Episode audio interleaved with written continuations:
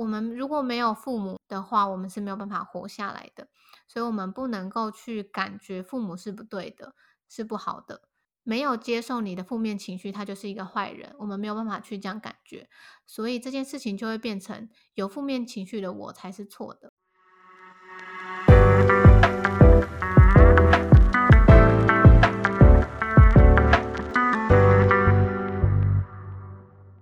很多的成人啊，其实会觉得自己是一个很理性的人，那这个理性到底是真理性还是对，那所谓的 EQ 高是指没有情绪，还是你很会处理自己的情绪？这是两个不一样的事情哦。所以大家如果觉得自己是一个很理性的人的话，我不确定这是不是一件好事。你讲得很好欸。就是我觉得你刚刚说那个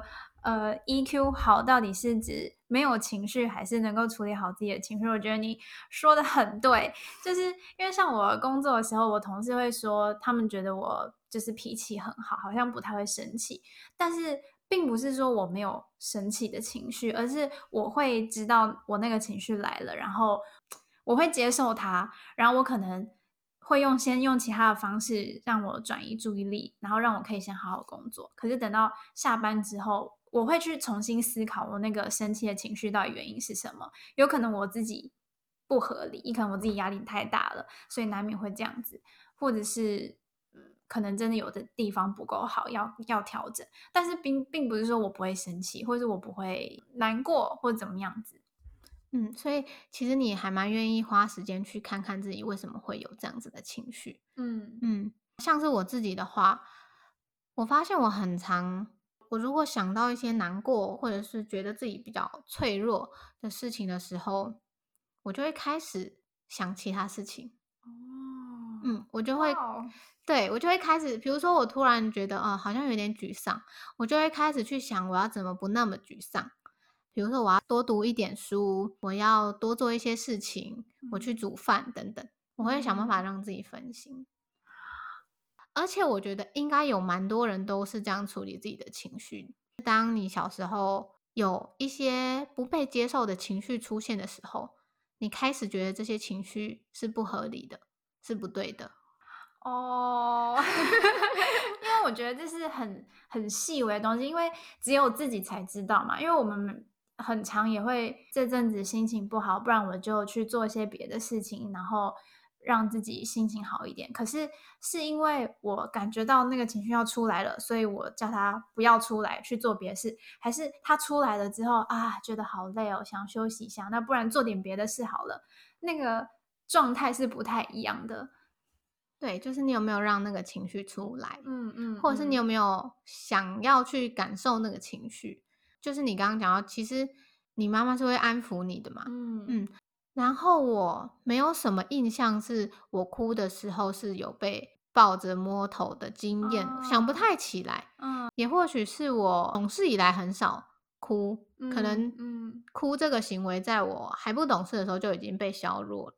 当长大遇到一些真的很难过的事情的时候，就是那个东西它可能在，可是感受不到在哪里。我刚刚想到一个小时候的经验，但是听起来有点白痴，可我不知道为什么就刚刚很想分享，就是我小时候哭的时候，我爸就会说你再哭我就要把你拍起来，然后所以我跟我妹还蛮多那种哭得很丑的照片。可是这没有削弱你们哭的心，还是你们蛮喜欢被拍的？我也不知道我那时候觉得这样有没有被安抚到，可能当下也觉得我爸很讨厌，然后会觉得我真的很难过，所以我也没有要停下来，我就继续哭这样子。但我不知道他拍完照之后有没有说一些什么，就是其实是有安抚到的。只是我对这个印象很深刻，就是那些照片就留存下来了，有外面就有一张。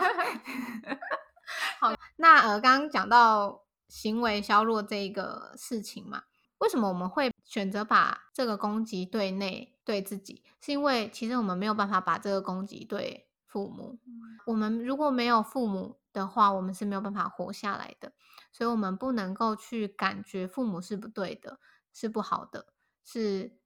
没有接受你的负面情绪，他就是一个坏人，我们没有办法去这样感觉，所以这件事情就会变成有负面情绪的我才是错的。好，那这个付出的代价就是我们去拒绝接受自己的害怕跟这些被剥夺的感受。那久而久之，我们就再也感受不到这些东西了。但这些东西它并没有消失，而是储存在我们身体里的某个地方，然后变成一种很慢性的忧郁。我也想到一个，你刚刚讲的时候有一个连结，就是你刚刚说这些东西最后会，就是比如说储存在身体的某个地方，然后它可能就会展现像是慢性的忧郁这样子的一个状态。好像其实蛮多所谓的心理疾病的成因也都是很多创伤经验的累积，然后有时候是多到你已经没有办法再去承接的时候，它就会，譬如说如果很简化的讲啊，可能就是长出别的人格啊，或者是就脱离现实的思考，就是那个需求真的不会消失，它真的就是会存在你的身体或者你的心理里面，然后可能每个人会用不同的方式去储存这个需求的匮乏。所以我觉得我自己觉得有时候自己成为一个疗愈的工作者的时候，要更细腻的去接住这些好像有所谓心理疾病的人来到你的眼前，因为你不知道他背后有多少的创伤累积，然后到他现在这个样子。就你刚刚讲的时候，我就觉得哇，好心酸的感觉。对，这让我想到说，有一些人在讲他的比较痛苦的经验的时候，他是会用很轻松的语气去讲，或者是他说哦没有啦，他会先讲没有啦对，就是会先削弱那个，比如说没有啦，就是最近分手而已啊，哈哈啊对那个哈哈也太蛮常听到的，对不对？或者是你用很理性的方式去讲一件很悲伤的事情，这其中可能都是包含着你想要隐藏自己的这一些脆弱，因为这些脆弱让你觉得很羞耻。其实羞耻感它指的就是你生而为人，你相信自己有一些缺陷，对，那这个缺陷就是哇，你感到脆弱，你生气了，你觉得自己是一个很容易生气的人，我不应该这样子生气，别人都不会生气，这一种感觉。因为你相信自己从根本上来讲是一个不够完美的人。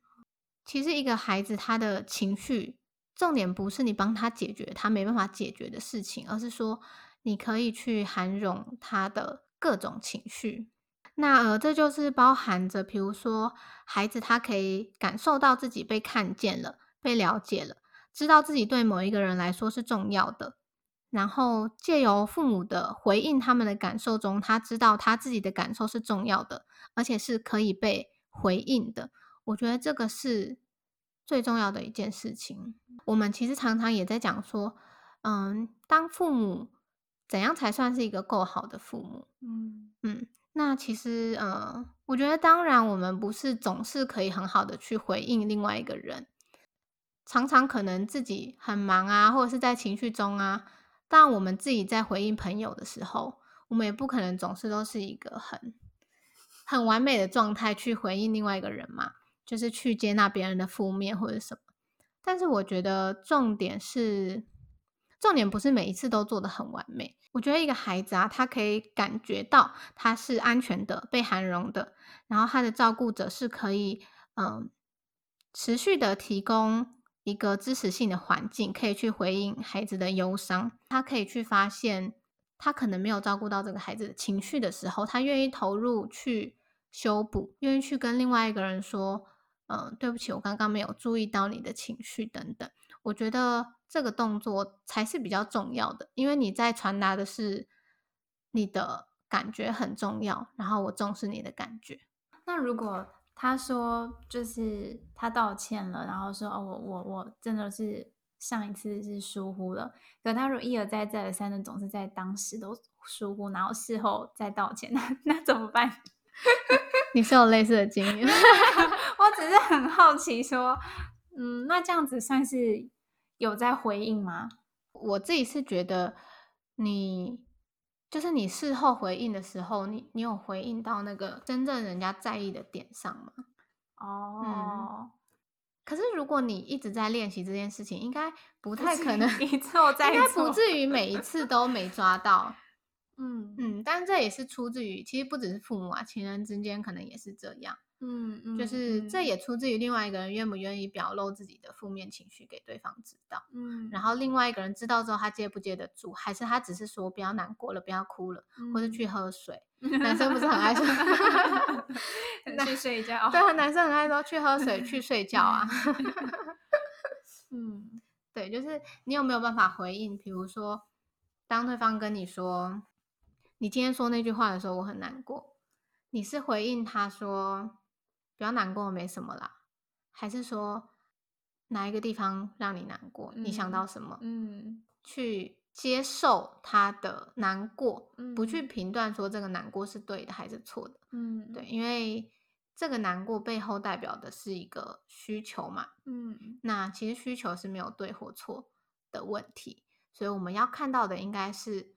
他难过背后的需求，而不是这个情绪的表现是对的还是错的。嗯嗯嗯嗯嗯，在比较健康的情绪回应下长大的孩子，那他长大就会变成是一个比较安全依附型的人。嗯，那所谓的安全依附其实就是指说，这个人他在痛苦或者是脆弱的时候，他预期自己是可以获得帮助，预期自己是可以得到回应的。其实有一个很经典的心理学实验嘛，就是一个妈妈带着孩子，然后可能到一个游戏间，妈妈出去之后，这个孩子是很乖乖的继续玩他的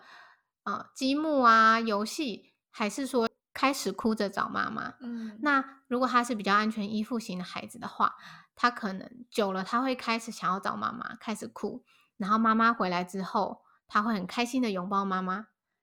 他的需求被回应了，妈妈出现了嘛，他的需求被回应了。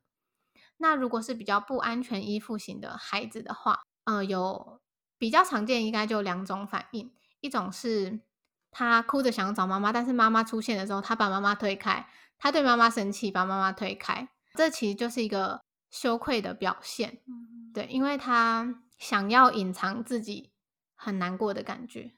他想要隐藏自己的难过，然后用生气的方式去表达。好傲娇哦。对啊，可是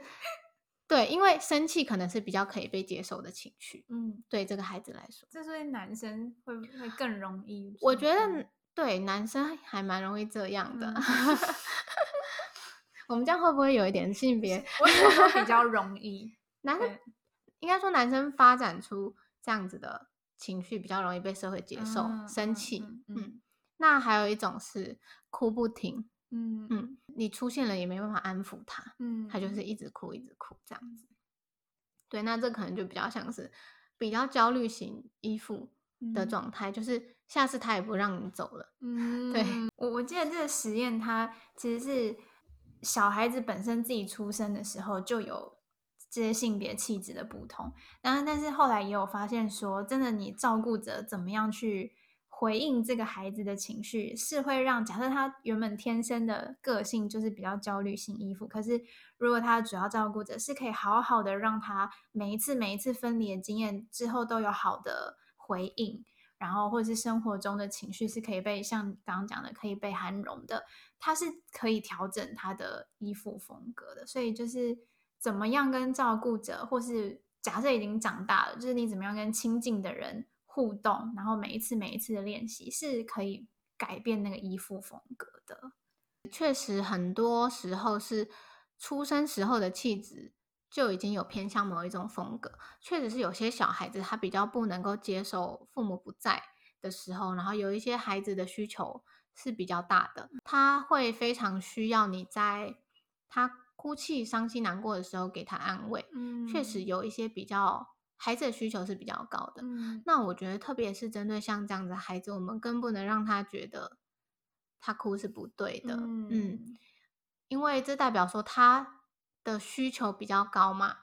应该要做的不是削弱他，要给他更安全，应该是要给他对，应该是要给他更安全的环境。对，反而可以让他的需求常常处于一个满足的状态的话，他就不会有这么多向外求救的行为。嗯，我觉得反而是这样子。嗯嗯。哦，还有一个我们因应我们的情绪被忽略的一个行为，包含像是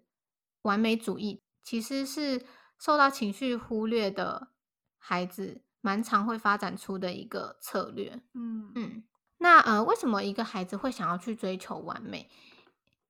很大一部分的原因是他觉得自己不够好，带着这些羞耻感长大的孩子，他们心里都会有一个想象，很常会有一个想象是说，如果有一天我变得很完美，我就不会再觉得自己不好了。嗯，因为一个人他努力的达到完美，就会有一种很有控制感的假象。嗯，那去追求这个自我控制感，对他来说也比较安全，因为遗弃性的父母通常会很严厉的去惩罚或者是抗议他们忽略的孩子。那随着对完美的追求一再失败，以及父母的接纳跟抚育依然没有办法给予的时候，不完美就变成了羞耻跟恐惧的同义词。嗯嗯，你刚刚讲那个就是一直追求完美是为了要有一个控制感，嗯，然后那种控制感就是我觉得那画面很像是因为有一个羞耻嘛，所以心里有一个假设就是说一个污秽的地方，好，一个很不想要被人家发现的事情，然后那个控制感有点像是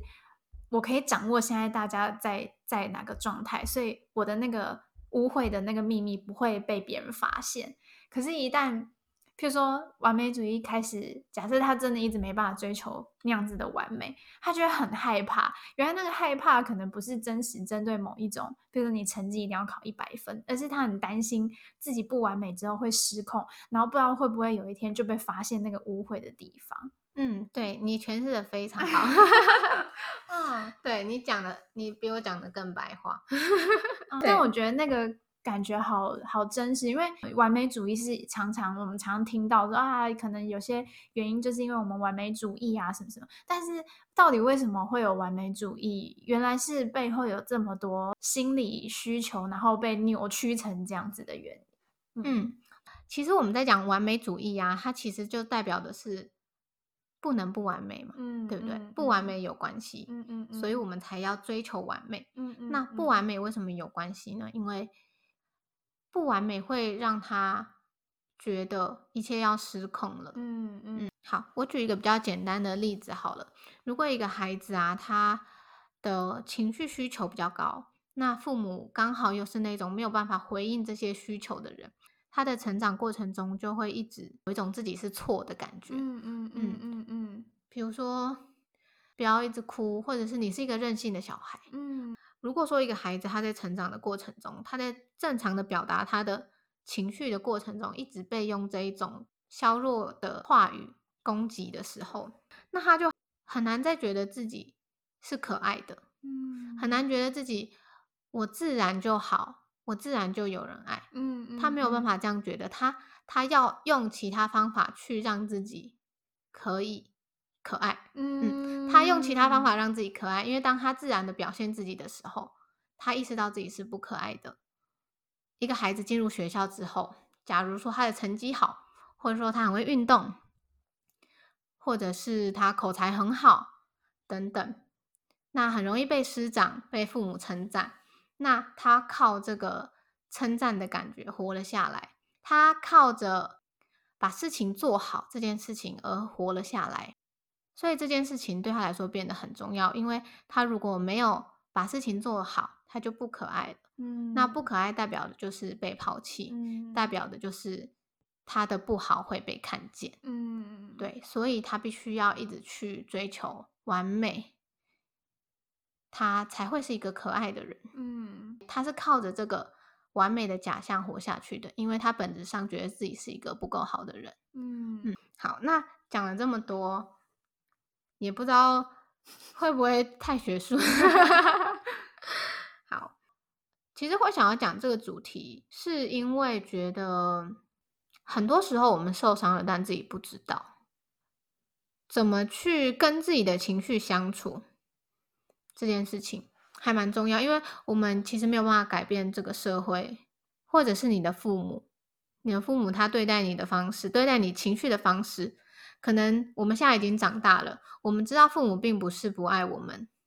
但是他们没有办法很坦然的去接受另外一个人的负面情绪。那如果在这个情况底下，我们自己也不接受自己的负面情绪，那这些东西就无处可去，但它还是我们身体里的一个部分。所以我会觉得说，我们去辨认出过去有哪些地方是没有被好好对待的，并不是去责怪过去的父母或者是情人没有好好的对待我们，我们应该要去想说，我们自己要怎么好好的对待自己，怎么去照顾自己的情绪，因为这件事情是需要学的。如果我们从来没有被好好对待过，其实我们一定不知道怎么好好的对待自己，所以我们才更需要去学怎么样好好的看到跟陪伴自己的情绪。感觉应该要讲什么，我想一下，你有没有想到什么方法，什么东西叫做照顾自己，或者是你怎么跟自己讲话？我觉得写日记耶，这是一个非常非常我很常使用的方法。然后不一定是什么每天都要写，或是什么时间点要写，有时候是你心情不好的时候你就写，然后你可能很快速的写，你就把你的情绪记下来，就至少有一个练习是你的情绪它有一个出口，然后这日记不要被别人看到因为当然对，等于是说你让自己有一个先练习接纳自己有情绪的过程，然后当然你先还没有办法解决那个情绪为什么会出现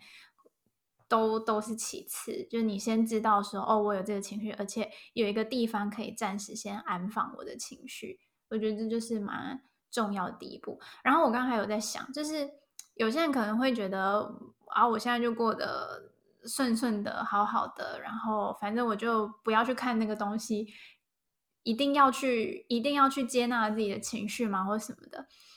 我觉得就是它它一定是存在你的身体心理某个地方，你现在不去解决它，一定就是会反噬你。有时候失眠通常就是跟这个有关系，你失眠都找不出原因，我自己觉得就是中老年人失眠问题其实应该有蛮大一部分是这个东西累积到后来变成这个问题，反正你身心一定会有影响就对了。但你这些还没感觉到痛苦，你觉得没有必要去处理它，这也是有可能。但是我必须觉得其实你真的可以接受自己情绪的时候，你是真的会很喜欢自己，你会觉得就是生活着生命的连接是美好的，我觉得这件事情是很棒的事情。对，你是说如果我们可以去接纳自己的情绪，接纳自己有这些情绪是可以的，我们不一定要把这个情绪给消灭或者是解除它的时候，然后当你越来越能够就让这些情绪在这里的时候，你会越来越喜欢自己。不过我觉得还是要有解决这些情绪，或者是知道这些情绪以后可以怎么样处理它的阶段，但是不要一下子走到那么快，就前面一定是要先让情绪任性的出来，就我觉得回到小孩子的那个阶段还是很重要的。对，就是如果我们过去在当小孩子的时候没有好好的任性过的话，那现在当我们有这些我们称之为比较不理性的情绪出现的时候，其实身为大人的我们就是可以好好的去照顾那个任性的感觉，当自己的大人的感觉。对，但这件事情还蛮需要练习的。对，对于我们心理师来说也是这样子。好，那今天就差不多聊到这了好，虽然不知道有没有人在听但是希望有听到的人有一些收获会的你说会有人听还是会有一些收获都会有好，那我们今天就聊到这里。那我们就拜拜